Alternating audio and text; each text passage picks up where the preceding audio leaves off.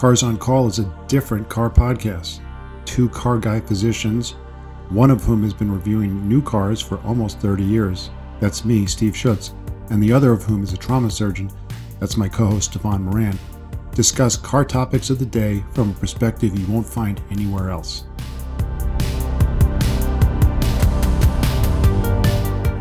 Welcome to episode four of Cars on Call. I am Steve Schutz, and I'm here along with my co host, Stephan Moran, and we're going to talk cars again. As always, we've got a couple topics we're going to get to, but Stephan, I got a couple cars that I spotted. I don't want to do like, you know, car spotting thing. I don't want to like have car spotting as like the way we start this thing, but I, I saw a couple last week, Stephan, I just was really I don't know if excited is the right word, but I was really intrigued by these two cars. And I want to run them by you. And the first one, driving down the interstate, you know, 75 miles an hour or something like that, a 1987 or 88 third generation Honda Accord sedan. That was the third generation. I know you own the second generation. This is the third generation. It was the only Accord generation with uh, pop up headlights. And it occurred to me that, and I want to get your opinion since you were an Accord owner. I know you had an 85, which was Gen 2, but it occurred to me that the fact that it was on the road is it was remarkable for being unremarkable. And what I mean by that is that you, when you see a car like that, which is an 85 Accord, or I'm sorry, 88 Accord, driving down the road, it's at someone's daily driver. You don't even notice it. You see, you know, 92 Camry or an 88 Accord, and they're just doing their thing. And if you think about it, Stephan, these cars are 34 years old. And the reason I mention it is that in 1988, you take 1988 and subtract 34 years, you have 1954. And in 1988, you would not see any 1954 cars as daily drivers. You wouldn't see 1964 cars as, as drivers. And it's because these cars are built so much better now that these 1988 and 1992 and whatever cars are still on the road. So what do you, what do you think about that? Ellen had a um, pretty sure it was an 88 LX four door white with the burgundy interior, automatic Accord. And uh, yeah, I had the two door hatchback that I bought my senior year of college in uh, 79.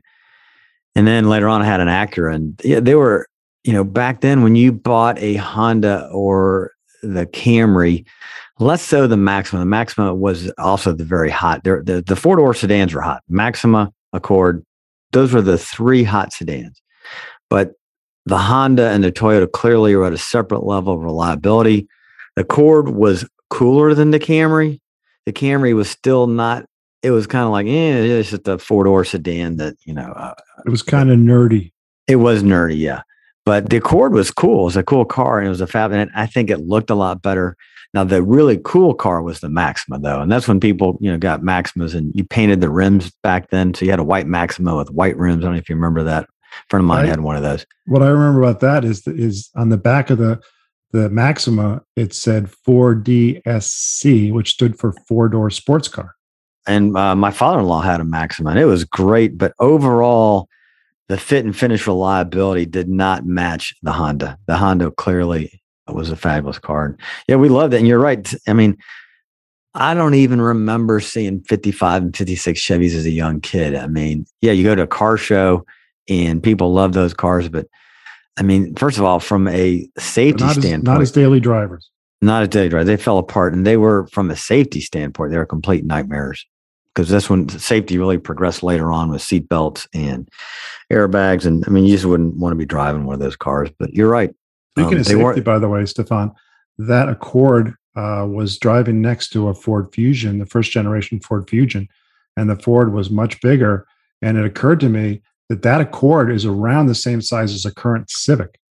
Yes, yeah. The, I mean, we're all seeing these cars get bigger. Now, you know, Ellen complained about that. She's she's short, and when we bought her her latest car, she's like, "Why don't they make cars like my original Honda?" I mean, she says that's the first car that she actually sat and fit in, and we'll talk about that later in the show about crash testing and crash dummies and how size matters in terms of the safety features and the crash worthiness of the car and your chance of getting injured or dying, how you well you fit the car and yeah, the cars they've all gotten bigger and bigger, and which is part and related to being safer. They need to be bigger. and you're out there battling the you know urban assault vehicles that you know all the Right. SUVs and all those that weigh twice and three times you do, and hell, Ford doesn't even make a sedan anymore. So Right. Yeah. Funny. A funny coincidence is that uh, a 1988 Accord. The Accord is a little bit like its owner. You take someone uh, class in 1988, they're bigger than they were back in 1988. So Yeah. it's the same thing. The owners, the owners are mirroring the cars. yes, Hey, this the second car, Stephan, and I think this is going to make you chuckle. It's something that you, you you just never see. And I saw this, and you wouldn't even see this. This is 1994, and you wouldn't even see it then. It's a 1994 Subaru SVX. oh yeah, Yeah, it's it's kind of a goofy car, and, and I remember uh, at the time thinking, "What are they doing?" And and the you know car and driver road and track did not like it, and obviously Subaru was trying to expand their brand, and they wanted to get out of, of what they were, and they wanted to be kind of cool. My recollection or my sense of of Subaru back in the seventies and eighties was boxy, kind of nerdy, utilitarian, almost agricultural. I mean, they were Yeah. so just completely all about use and thrift and just getting you where you where you need to go for as little, money as possible. And there was nothing at all cool about them.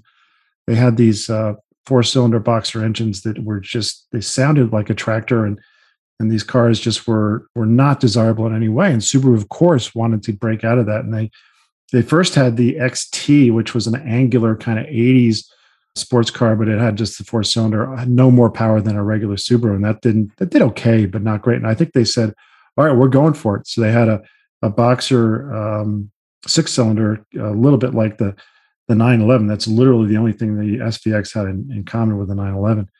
And it was kind of round. The XT was angular like the 80s. The, the, the SVX was round like the Jelly Bean 90s. But when you think back to the SVX, you know, at the time, what was what, what do you think about it? Well, you know, back then we didn't text, but WTH, you know, what the hell? I mean, this thing came out and I think it was about what, 93 or so. And I was subscribed to Road and Track and read the thing religiously. And then I remember there being this article in the magazine that just lauded this car, said it was the greatest thing ever and all these features and had this crazy, you need to look it up, listeners. It had a window in a window, which was the most bizarre thing kind of like a you know pilot squeezing out the little one on the left side so he could reach out. I mean, it wasn't even a real window, but I read all about. I'm like, this car is not great. It's got all these weird features. Then I saw across the top in small print special advertising section, and that was the Hmm. very first time that I can recall that a brochure by a manufacturer as an advertising piece being put into a periodical magazine. And I'm like, well, of course, this is a special advertising section because this this car is just ridiculous. It makes no sense whatsoever. It's ugly, stupid, crazy features. That's what I remember about the SVX. Then I saw one on the road. I'm like, just no, no, it, doesn't work. Yeah, that's what customers said. Nobody really bought Yeah, it. It nobody bought it. It was out one year, one and It- done. I think it was more than one year, but it was. year. I think it was a couple years, but whatever. Okay. It doesn't matter. It was also expensive, and people said, you know, we we can get a. A, a legit sports car. You know, you're talking about you, you could get a Miata back then. Uh, you could Yeah. get uh, obviously a BMW 3 Series or or you know, there's a number of Ford Mustang. There's a number of things you could do beside that. You know, it was also at the same time as Lexus. I think there was the Lexus Coupe had come out by that time. The S, SC was more money, but it was much nicer. And the idea of this this kind of uh, sports car wannabe, interestingly, around the same time, Subaru, again, in an effort to be more legit and more mainstream, uh, decided to go with all-wheel drive in all their cars, and that actually was a good idea. Yeah. So that that differentiated themselves. They were kind of the, you know, Audi was the high end, and and Toyota or Subaru was sorry was the was the low end all wheel drive, and that was something that you know customers wanted that. But this thing with the weird window, by the way, remember the window it was a window in a window, So Right, yeah. yeah, Hey, speaking of two, speaking of car spotting, I saw two cars that are worth mentioning. I saw uh, the classic Alabama fox-bodied Safari Mustang. So this is that is so redneck, Stephan. it was yeah, you know jacked up four-wheel drive uh, Mustang coupe fox body. And then today I was driving to work and I'm like, I got and I said I got to have something for car spotting. And I'm driving and I'm listening to a podcast. and I'm in the truck, and I hear a rumble, just a but a very unusual bass rumble exhaust note that I have not heard in a long time. And I'm looking my I look in my rearview mirror, don't see anything. I look in the left hand mirror, and I'm getting passed by a sedan, a small mid-sized sedan from the early first decade of 2008. And I'm like, what the hell is that? And it sounds amazing. And then I realized, oh my gosh, a Pontiac G8. Oh, Um, and it was the GT, which has got the uh, six liter, 260 horsepower, the Holden. So for listeners, the Pontiac actually brought over some hot rods from Australia. Australians always had hot rods down there, and it was a one year and done. Bob Lutz project brought it over, and but it oh, sounded the GTO. The GTO was earlier. Yeah The the GTO, was, a, was a Holden two door that they they named GTO. You know, sacrilege. Yeah, it was. But the G8, it sounded really nice. You know, I was expecting, where's the tin can muffler on the usual? When you see a, you know, a JDM, Japanese domestic manufacturer sedan that's lowered and slammed, you know, you're some little tin can four cylinder noise comes back, but this had this fabulous rumble. So that was a cool car. I hadn't seen that in forever. Um, Yeah, they didn't sell many of them, but it was a great car. I think if you have one, hold on to it. It's it's always going to be desirable. A wonderful V8. A lot of those came with manual transmissions too. All right, so our main topic today, Stephan, as you know, is car dealers. But before we do that, one thing occurred to me is that we lived through uh, a golden era of bumper stickers, and it sounds stupid to say that because now the average number of bumper stickers on a car in 2022 is zero and you've got 99.9% of cars with no bumper stickers and then you have 0.1% of cars that are covered with bumper stickers. It's you know prius or or something goofy and it's covered with with bumper stickers. It's just kind of a joke. But back in the 70s and 80s people had bumper stickers to send a message and they were very common. It was uh, i would say uh, at least 50%, maybe 60% of cars had a bumper sticker. And it wasn't a thousand, it wasn't zero. It would be like two or three bumper stickers. And I, I It was like part of the highway bingo thing, you know, when you're driving and you didn't have kids didn't have car phones in the back seat and Game Boys and this, you were looking for stuff to do. And spotting car tags was something that we did routinely. people would put these bumper stickers on to send a message, and a lot of them were whimsical. A lot I would never have done that. well, let's start with you, Stephan. Your, your your 1985 Honda Accord. What was your what was your bumper sticker? I remember. yeah, so it was a it semi Accord, and in college, uh, I had a bumper sticker on the back of my car, and it said, "You're ugly, and your mother dresses you funny." yeah i thought it was it was really funny and it it's funny i was actually thinking about your car and then the bumper sticker because of course i remember the bumper sticker and and it just reminded me of a lot of those bumper stickers and they are gone and that era is gone and i'm i'm sorry that it's so forgotten and i want to do my part to make people remember it uh, I, I think i'm going to surprise you with my all-time favorite it's a little off color but it's just one of those weird, funny bumper stickers. But there's a me lot of funny ones. Larry Flynt for president. That was a bumper sticker. Well, I Um, got it right. Yeah, that was not my favorite. no, no, you're never going to guess it. So, okay. but but you know, there was some goofy ones like, and I just remembered these off the top of my head. I did not Google this, but one was, God only created so many perfect heads, the rest he covered with hair. Of course, is the all-time classic. You know this one. If you don't like my driving, get off the sidewalk. Yeah. Uh, And I- caution: this car makes many stops at your mom's house. Uh, on a, on back of a van, like a seven. This would have been like a '70s van where they had no windows. You know, a Ford Econoline or something like that. Don't laugh. Your daughter might be in the back of this van. Uh, the classic, of course, if this van's a rockin', don't come a knocking. Uh, you, you- can you think of any, Stefan? Those are just a few I thought of. One of my favorites was my kid beat up your honor student. I just, I love that. Um, but yeah, the, bumper stickers were something else, and now I think people just have vanity plates. But um, before you get to yours, so what today? What vehicle do you think is most likely to be covered in bumper stickers? I'd say Well, do- Prius. It's usually a, A Prius. Prius- I was going to say a Beetle. Thinking a Beetle. Uh, how about what brand? Maybe Subaru. Subaru, yeah, yeah, yeah, Yeah. yeah, yeah. Subaru is oh my gosh, that's a classic one. let me a couple more. Uh, right. This one is near and dear to both of our hearts, Stephan. Oh yeah, Uh, honk if you pass P-chem. honk was- honk, baby. Honk if you Yeah. pass P-chem. Both of us passed P-chem, and it was that was a very common bumper sticker. It's kind of weird to think that now. I'll just go with a couple more, then I'll give you my favorite. We'll move on because I don't want to spend too much time on this. But you know, uh, driver carries no cash. He's married. my other car is a Mercedes. That was a classic. Don't Right, laugh, it's paid for. Right. And there actually were some serious ones. And if you remember, AA was like very mainstream. It became mainstream in the mid 80s and Alcoholics Anonymous. And they had their own bumper stickers. Easy Does It was one, Live and Let Live. So they had their own, you know, Easy Does It was the most common one. But you'd see that and it was a signal to other drivers that, hey, I'm an AA. And if you didn't know what if you if you didn't know about it, you would just think, oh, it's it's a nice little expression, but it in fact was a signal to other drivers that hey, I'm in the program, which I kind of I thought was kind of was kind of cool. I had one more favorite. My mind was changed by bumper sticker. Said no one ever. Oh, that's good.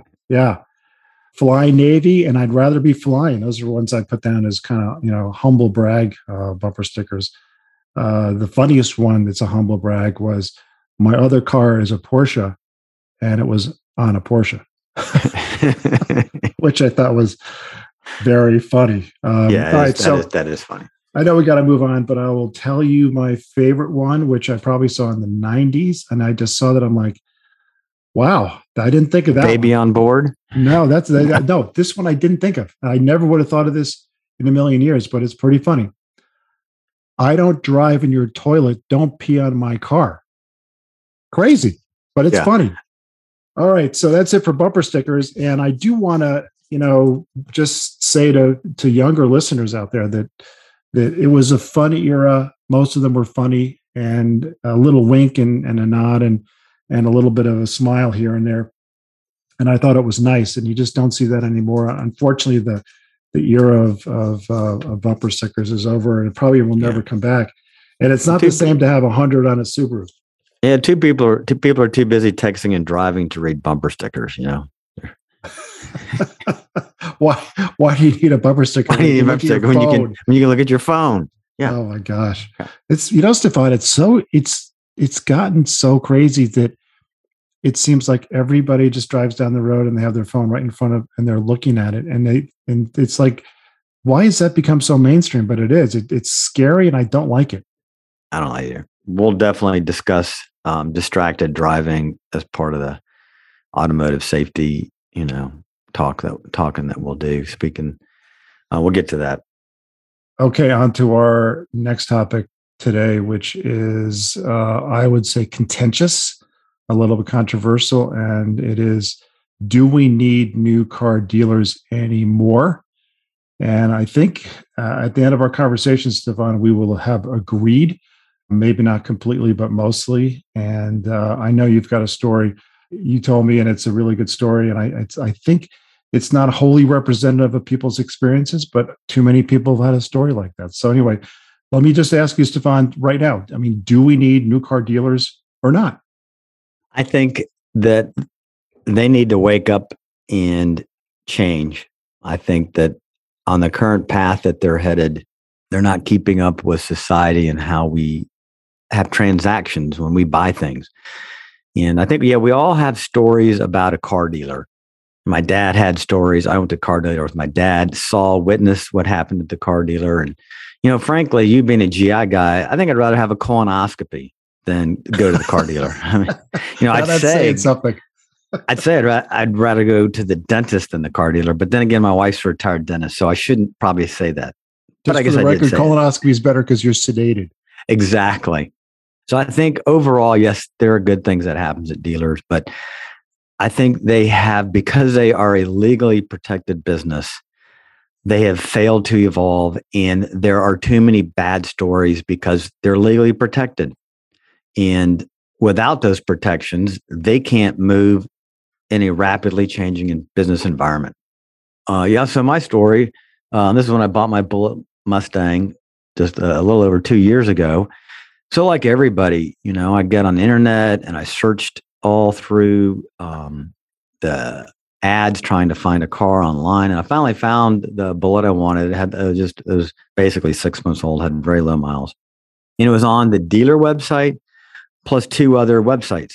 And I found it on one of the websites where they said no doc fees, which document fees, so they're called doc fees.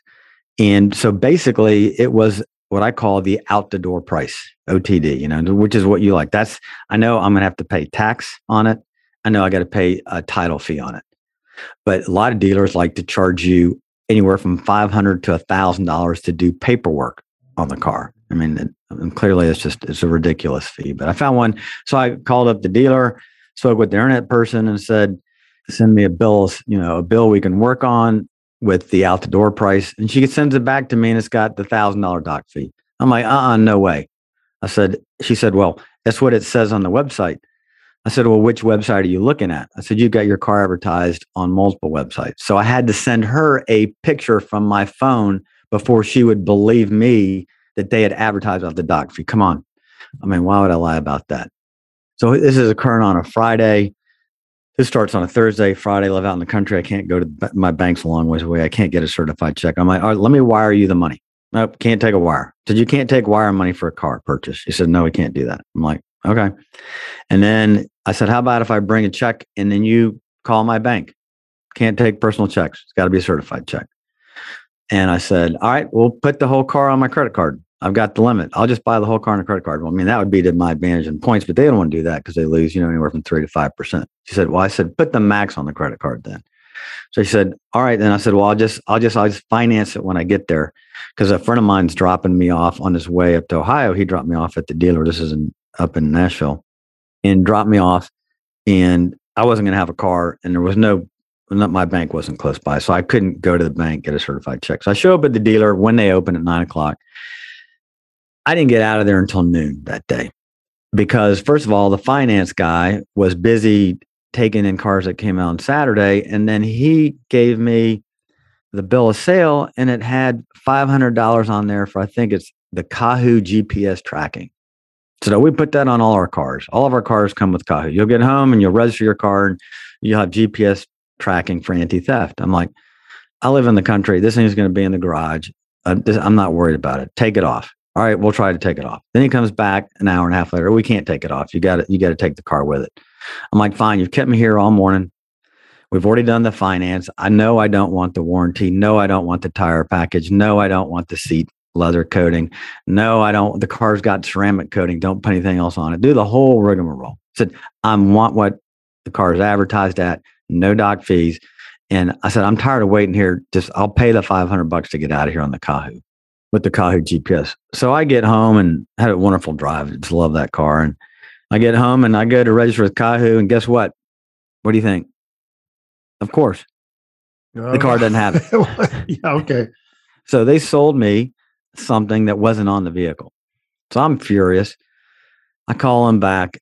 I leave voicemails and I email. I'll get back to you. No, you got to call the accounting department. Oh, no, we can't refund you because the car's in lien oh, we overcharge you on state tax, but we can't refund that till the car comes out of lien. I'm like, I paid the car off. Okay. The car is paid off. I got home. I literally paid it off five days later. So I don't have a lien. Well, we haven't received the paperwork back. Well, when we get it, when we get the paperwork, we'll send you your money back. Time goes on, another week, another two weeks. He doesn't answer my calls. So I leave a nasty review on social media. Basically, his car dealer tried to throw in doc fees that they said weren't on it. Put a something on the car that wasn't on it. And then they hassled me to get it. And when the manager read the review, this is a very large fancy dealership in Nashville, he called me wanting me to change my review. I said, absolutely not. I said, I better get a check tomorrow. I'm going to call the NADA. I said, what you guys did was just flat out wrong. So know, he's like, change your post, please, on on social media. And I, I am saying to myself, oh hell no, you know, just there's no way. And so, but I think you know what this takes moves us into is what I call the Tesla. I'm sure other people call this, but it's a Teslaification, the Amazonization. But you know, because of Elon Musk and Jeff Bezos, we have changed the way that we shop. I mean, you know, you can't. I don't buy anything anymore without looking at reviews. What's the best price? You know, you look at Yelp for restaurants. So we research everything that we do. And now the, the consumer has a tremendous amount of knowledge. You know, you used to have to go to the library to get the little NADA book to find out what your car is worth at a trade in, you know, because that the dealers held that secret for years. And I think because this is such a protected industry with their franchises and that they have not evolved. Now, there are some dealers which truly do advertise out the door prices. And we bought my wife's car from a local dealer. She bought a, a Hyundai. And on their website, they tell you what the car price is, plus tax, title, and fees. No doc fees. That's it. We walked in there, and of course, you go to the finance guy, and I'm like, nope, don't want that, don't want that. he's like, fine. He said, by the way, would you mind? Would you like to buy two cars? You know, I said, no, one's good enough. So I did have had a good experience, but the dealers that have transitioned to understand the consumer who's now well versed in prices, well versed in what it should cost, knows about these things. If they don't keep up with that, I think that they're doomed. And this this is a huge dealer in Nashville, and I was just a terrible experience. And you know, Elon Musk, you can buy your car over the phone. You know exactly what it's going to cost. Shows up at your house a week to two weeks later. Like you said, you know, and you don't like the car. What does he do? Yeah, he takes it back. Yeah, I think I may have told the story before, uh, maybe not actually, but a friend of mine bought a Tesla Model 3 and he bought it on his phone and it showed up, I think three weeks later, and it showed up.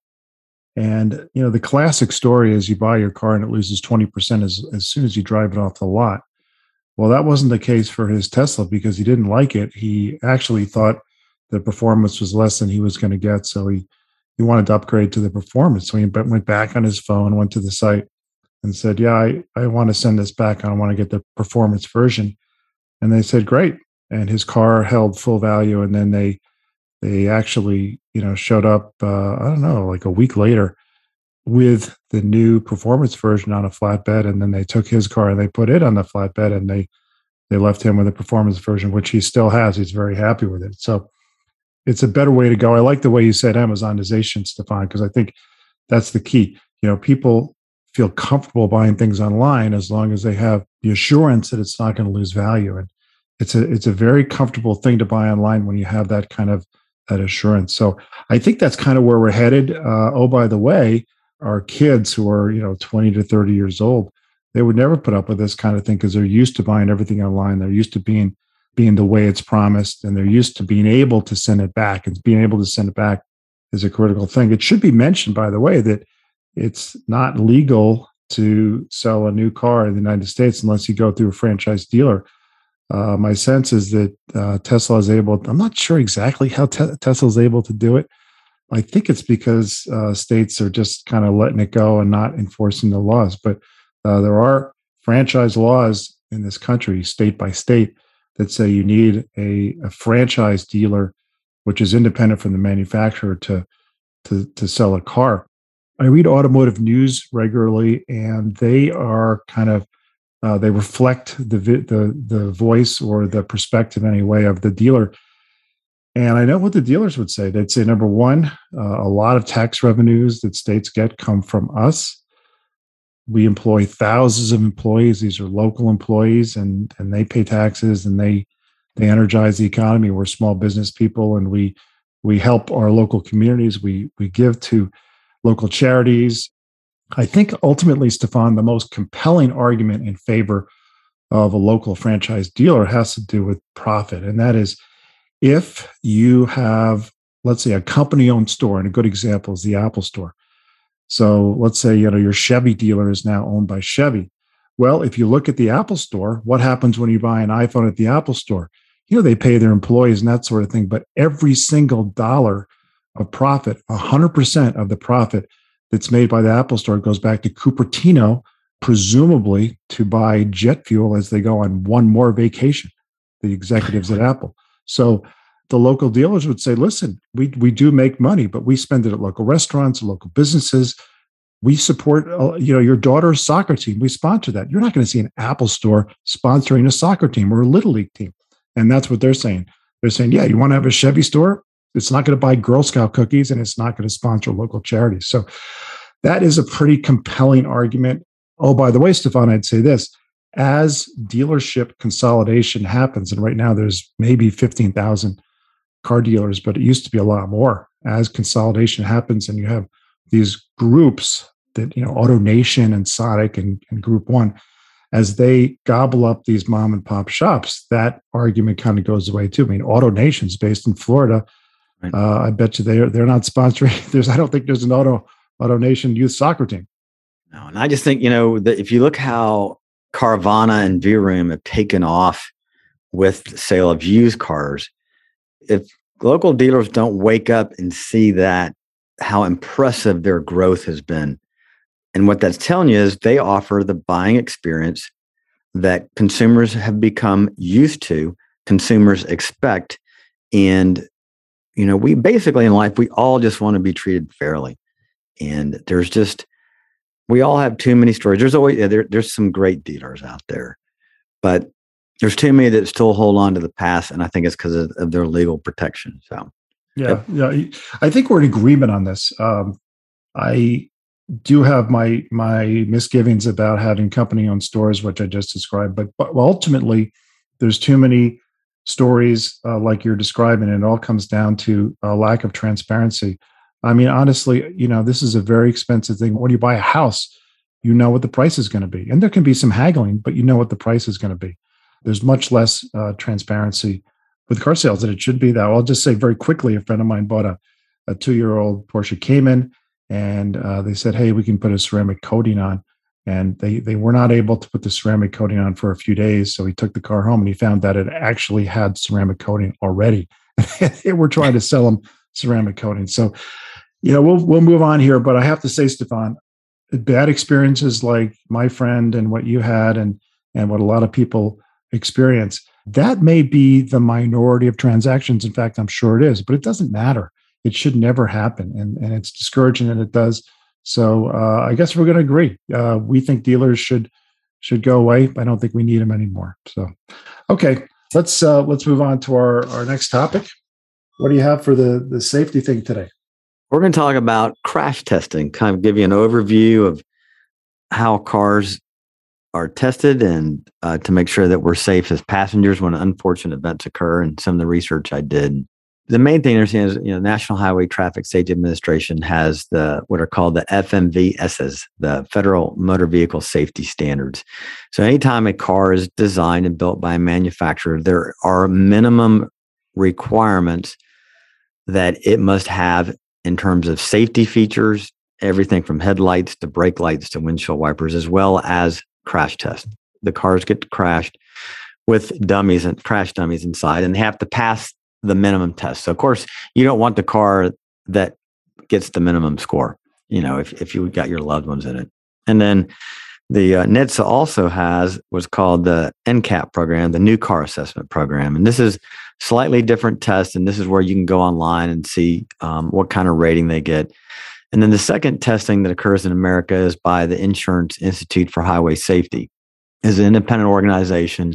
They do their own specific test. And what's interesting about IIHS that I, I found fascinating and is more dear to my heart, which you'll see when I present some um, studies I did, is that they wanted their testing to be more like what happened in the real world.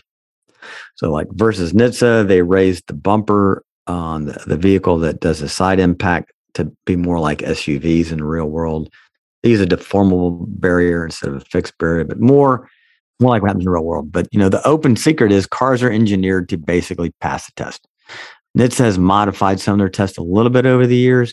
But the thing that you need to understand about these crash tests done is they're done with the crash dummy, the hybrid three crash dummy. So who is riding in this car when it gets tested to see if it passes? Well, it's the 50th percentile male. So the 50th percentile male dummy is five foot nine inches, 171 pounds. That is what used to be the 50th percentile in America, but you know, with I don't know, we have Alabama. There's been biscuit. evolution in that, Stephan. yeah, and we call it Alabama biscuit toxicity down here. You know that we have the, the American population has changed. You say 171 or 271? 171 pounds. yeah. So the Alabama 50th percentile male would be um, 271. Yeah. And then the 50th percentile side impact dummy weighs 160 pounds. And then they have the fifth percentile female who's 4'11, 108 pounds. But the thing I understand about the female dummies is they are downsized male dummies. So they're not biologically modified with pelvis size, bone density, and all that in terms of the ash crash dummy. So that this got me thinking was back at Alabama back in 2000, and we were part of the Mercedes Benz Crash Engineering Research Engineering Network. Is you're no crash dummy. That was the first thing that popped in my head. All these crash tests. I'm not a crash dummy. Now I'm I'm a, you know right now I'm actually the closest I've ever been in my life to the 50th percentile male. Um, I still weigh less than he does, but um, that's the closest I've ever been. But then I look at my wife, who's five feet tall. I won't disclose her weight, but she weighs, you know, she weighed less than 100 pounds at the time. But her in a vehicle versus myself in a vehicle, two different fits in a vehicle. And I, know, she hates driving my truck because she just doesn't fit it. So this got me thinking a long time ago. You know, after 40 years of designing cars around the 50 percentile male, you're out of luck if you don't fit that car like the male. And when did this when, when did this really go wrong? You remember about 1996 to 2000? What made the big news? Remember kids and women dying because of airbags. So from 1996 to 2000, 179 people were killed by airbags. Now, the thing to understand about airbags is when the airbag first came out, the safety design and the regulation at the time was the airbag had to be designed to protect a 50 percentile male who was unrestrained. That absolutely irritated me. Why would you add a safety feature to a vehicle that's designed to protect somebody who refuses to wear their seatbelt? That is counterintuitive to safety design. So yeah, they're trying augment it should it should reward and augment someone who's reward and right augment. Thing. So instead, it killed a bunch of people that didn't need to die. It broke their necks, basically, is what happened because the force of the airbag was so high. So this was going on. And when I got the UAB in 2000 and 2001, this led me thinking, why is this happening? And then, so I raised the question scientifically of how can we look to see if truly in the real world, if you don't match the cookie cutter, the, the if you don't match the round hole, the 50th percentile male, does something different happen to you? So that was kind of the intellectual spark that led to my studies, which have continued to evolve throughout the years, not my studies, but the, the research is carried on. And so I look back at what I did is I basically we went to a database and I divided people into different height, weight, and groups, and then you matched and then compared what happened to the different height, weight group people versus the hybrid crash three. And lo and behold, your chance of dying and your t- chance of getting injured were much higher, in some cases, 2.3 times higher than the hybrid three crash male. So that became part of my talk. When you buy a car, it's like buying a suit. For the driver, you need the driver needs to make sure that they fit that car. And um, you know, case in point, my wife, when she buys a car, it takes her a long time to find one that she feels comfortable in the seating position. So our research at Alabama at the time clearly showed this in the literature. And we went on to look at does age make a difference and some great research. Now we know that you know female drivers and right front seat passengers 17% more likely to be killed in a motor vehicle collision than a male of the same age. So now the data is clearly showing this. And then a recent study in 2019 by Jason Forman at University of Virginia. Of course, this is not off top of my head. I've looked this up because I want to tell you the, the real data. But he said any his study showed that any seatbelt wearing female occupant has a 73% greater odds of being seriously injured in a frontal collision than a male. I mean, think about that. 73%. 73. It's unbelievable. All right, I gotta ask, uh, this is this is a question that you may not know the answer to, but it's occurred to me over the years that people sit in a different location. Some people like to sit really close to the steering wheel, or if they're a passenger, really close to the dashboard. Some people like to sit far away. There's a lot of variation in where people sit. That must make a difference. It is. And, and some people like to put their feet up on the dash, as we discussed we, previously. We, we don't want to go through that again. It does not end well, but exactly. So, you know, um, what's the best place to sit? What's the, what's the ideal? So you know, ideally, if if you're if you are the driver of a vehicle, you need to be positioned in the vehicle so you have maximum control of the vehicle. And you know, when we went to driving school together, they taught us the driving position. Basically, your leg should be slightly bent. And then when your leg is straight with your foot behind the foot, the brake pedal, that allows you to deliver maximum force to braking when you need it. And then your arm should be stretched out with the top of the steering wheel over your wrist. That allows you maximum control of the vehicle because first of all, the more control you have, hopefully the less likely you are to crash. That also puts you in the best position for the airbag and the strength systems.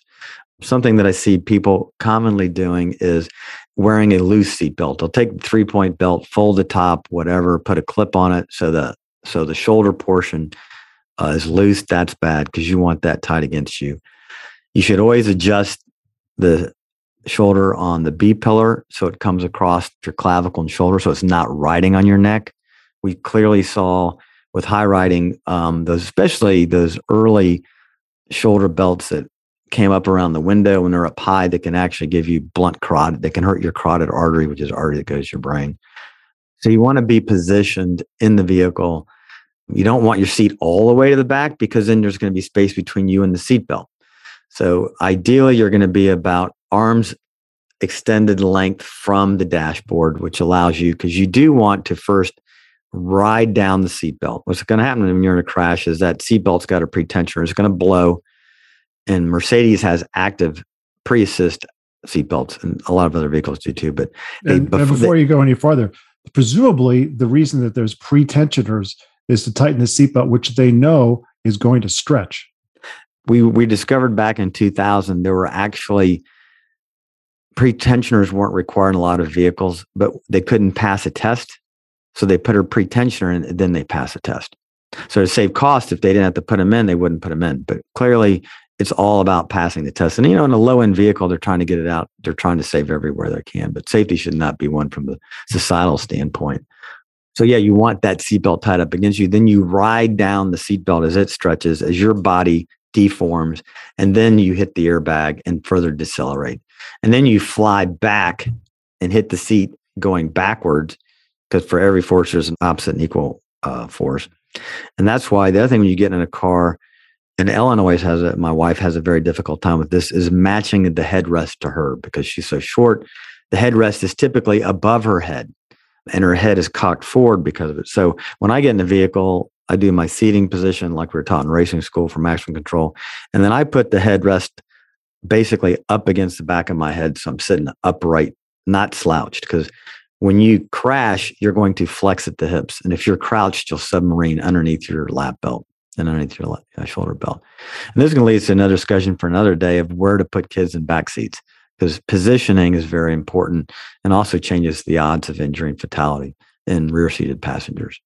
So it's, yeah, it's fascinating stuff. And, you know, I would love you know, but unfortunately, progress in automotive safety is regulatory. And, you know, in this country, anything regulatory is just not going to happen anytime soon. But ideally, I'd like, you know, I would like to see more crash testing done with crash dummies that are too, truly reflective of the American population. And I actually said it in a couple of my meetings the way a car should pass a test is the car comes up and they go over to a rack of dummies and you get the random draw of the dummy. It may be the Alabama hybrid three male. You know, it may be the skinny little South Florida. It may be that 50th percentile male. It may be, you, you don't know, but you're going to get a spectrum of a broad part of America who's riding in these vehicles. And it really make the vehicle safer for all, not just for one. So. Yeah, a couple of the the things that have happened over the years, you know, Volvo very famously came out with the three point seatbelt. I think in the Nils Bohlin. yeah late 50s early 60s and then they they waived their patent rights and they said this is too important we want everyone to have access to this they did not profit from it they said everyone can use it which i thought was great and the airbag of course when it first came out in the late 80s uh, was very controversial people were not sure you know just because the chemicals were in it i mean basically you're carrying a bomb in your car. People were nervous about it. Now it's well accepted and and they're they're very very life saving they're wonderful wonderful things. Hey, I got a question that um, I've always wondered, and you may not know the answer to this, but we all know that if you go to Japan and you drive a Japanese car, or if you go to France and you drive a French car, or if you go to Korea or if you go to the United States, based on regulations, you're going to be safe, right? Yes. Why aren't all those regulations the same? If you're a car manufacturer, you have to you have to change your car slightly for European versus Korea versus Japan versus the United States, and ultimately all the cars are very much the same safety. Why can't they just make it easier and make all the regulations the same? So the the United Nations of crashworthiness. Yeah, yeah, yeah. I mean, you know, the Europeans have their own set of standards and they do their own independent crash testing, and you know, but I th- I think the one thing that we have seen is the international homologation, so to speak, of the automobile. I mean, you know, the French always used to they used to have their yellow headlights. Then the English like to have the little side lights on the on the cars, and each country kind of had its own peculiarity. But over the years, as the automobile industry has become globalized, I'm sure the industry has pushed for regulatory changes to decrease their overhead costs. I mean, we don't need to make a Camry for Europe, a Camry for Japan. I can't, we can't afford to do that. So we can make them all. And you're right. But I think, but our cars that are over there are going to have to, I'm not sure exactly how it worked for an American manufacturer that would sell cars in Europe.